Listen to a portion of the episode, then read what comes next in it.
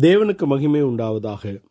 ஆதியாகமம் பன்னிரெண்டாம் அதிகாரம் முதலாம் வசனத்திலே கத்தர் ஆபரகாமை நோக்கி உன் தேசத்தையும் உன் இனத்தையும் உன் தகப்பன் வீட்டையும் விட்டு நான் உனக்கு காண்பிக்கும் தேசத்துக்கு போ என்று அவர் கட்டளையிடுகிறதை நாம் பார்க்கிறோம்.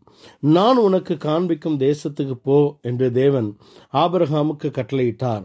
அவன் தன் தேசத்தையும் தன் இனத்தையும் தன் தகப்பன் வீட்டையும் விடக்கூடிய கட்டளை ஆபிரகாமுக்கு கொடுக்கப்படுகிறது. தேவன் யாரோ ஒரு மனிதனை நோக்கி இப்படிப்பட்ட ஒரு கட்டளையை சொல்ல முடியாது. தேவன் அறிந்திருந்த ஒரு மனிதனிடத்தில்தான் இப்படி சொல்ல முடியும் என்று நாம் அறிந்திருக்கிறோம்.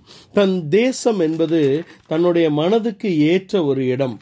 தன்னுடைய இனம் என்பது தன்னுடைய இருதயத்துக்கு ஏற்ற ஒரு இடம். தன்னுடைய தகப்பன் வீடு என்பது அவனுடைய சரீரத்துக்கு ஏற்ற ஒரு இடமாக இருக்கிறது.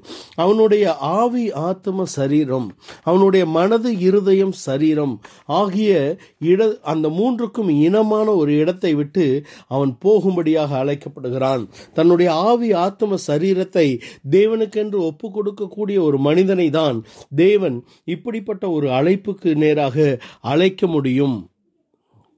இந்த மூன்றையும் ஆவி ஆத்ம சரீரத்தை ஒப்பு கொடுத்த ஒரு மனிதனை தான் தேவன் இங்கே அழைக்கிறதாக பார்க்கிறோம். அப்படிப்பட்ட ஒரு ஒப்பு கொடுத்தல் இருந்தால்தான் நாம் தேவனால் முன்குறிக்கப்பட்டு நாம் அழைக்கப்பட முடியும் என்று வேதம் நமக்கு இங்கே திருஷ்டாந்தமாக சொல்லுகிறது. நான் காண்பிக்கும் தேசத்துக்கு போ என்று சொல்லக்கூடியது காணாத ஒரு தேசம். தான் நான் காண்பிக்கும் ஒரு தேசத்துக்கு அவர் அழைக்கிறார். நான் காண்பிக்கும் தேசத்துக்கு போ. அது இதுவரைக்கும் கண்டிராத தேசம் என்றுதான் நாம் நாம் அதை எடுத்துக்கொள்ள வேண்டும். அந்த தேசத்தை குறித்து அவனுக்கு அங்கே விளக்கம் கொடுக்கப்படவில்லை. அவனும் அதை குறித்த ஒரு விளக்கத்தை கேட்கவில்லை என்று நாம் பார்க்கிறோம். எபிரேயருக்கு எழுதின நிருபம் பதினோராம் அதிகாரம் எட்டாம் வசனத்திலே தான் போகும் இடம் என்னதென்று அறியாமல் போனான் என்று ஆபிரகாமை குறித்து எழுதப்பட்டிருக்கிறது. தான் போகும் இடம் என்னதென்று அறியாமல் போனான் என்றால் அந்த தேசத்தை அவன் கண்டதில்லை. நான் காண்பிக்கும் தேசம் என்று தேவன் அழைத்த தேசம் தேசத்தை அவன் காணவில்லை என்பதுதான் இங்கே உண்மையாக இருக்கிறது. அந்த தேசம் காணக்கூடாத தேசமாக இருந்தது. அதுக்கு முன்பாக கண்டிராத தேசமாக இருக்கிறது. ரெண்டு குருந்தியர் நான்காம் அதிகாரம் பதினெட்டாம் வசனத்திலே காணப்படுகிறவைகள் அனித்தியமானவைகள் காணப்படாதவைகளோ நித்தியமானவைகள் என்று அங்கே குறிப்பிடப்பட்டிருக்கிறது. காண்கிறவைகள் அனித்தியமானவைகள் காணாதவைகள் நித்தியமானவைகள் என்றால் இங்கே இவன் காணாத ஒரு தேசத்துக்கு அழைக்கப்பட்டிருக்கிறான் நித்திய தேசத்துக்கு அழைக்கப்பட்டிருக்கிறான் ஒரு நித்திய சுதந்திரத்துக்கு அழைக்கப்பட்டிருக்கிறான்.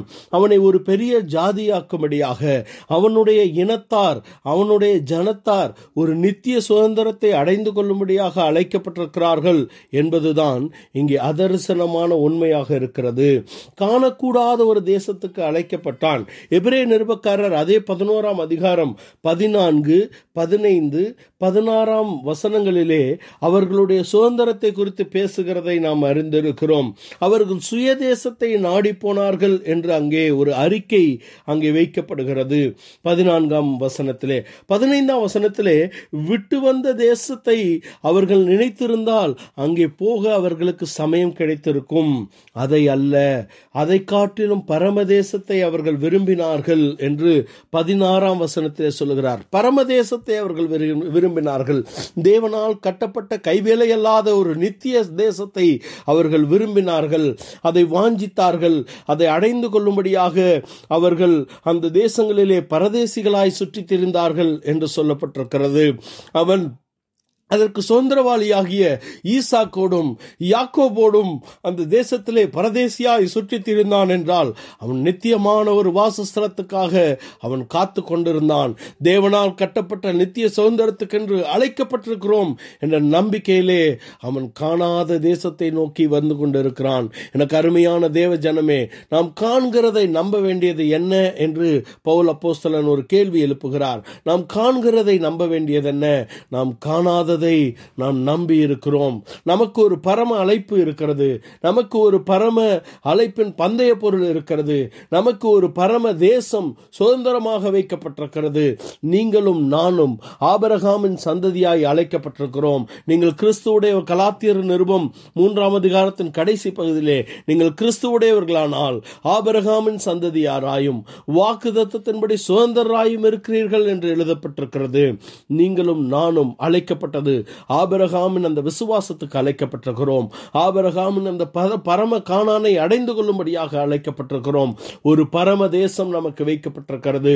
ஒரு பரம அழைப்பு நமக்கு கொடுக்கப்பட்டிருக்கிறது.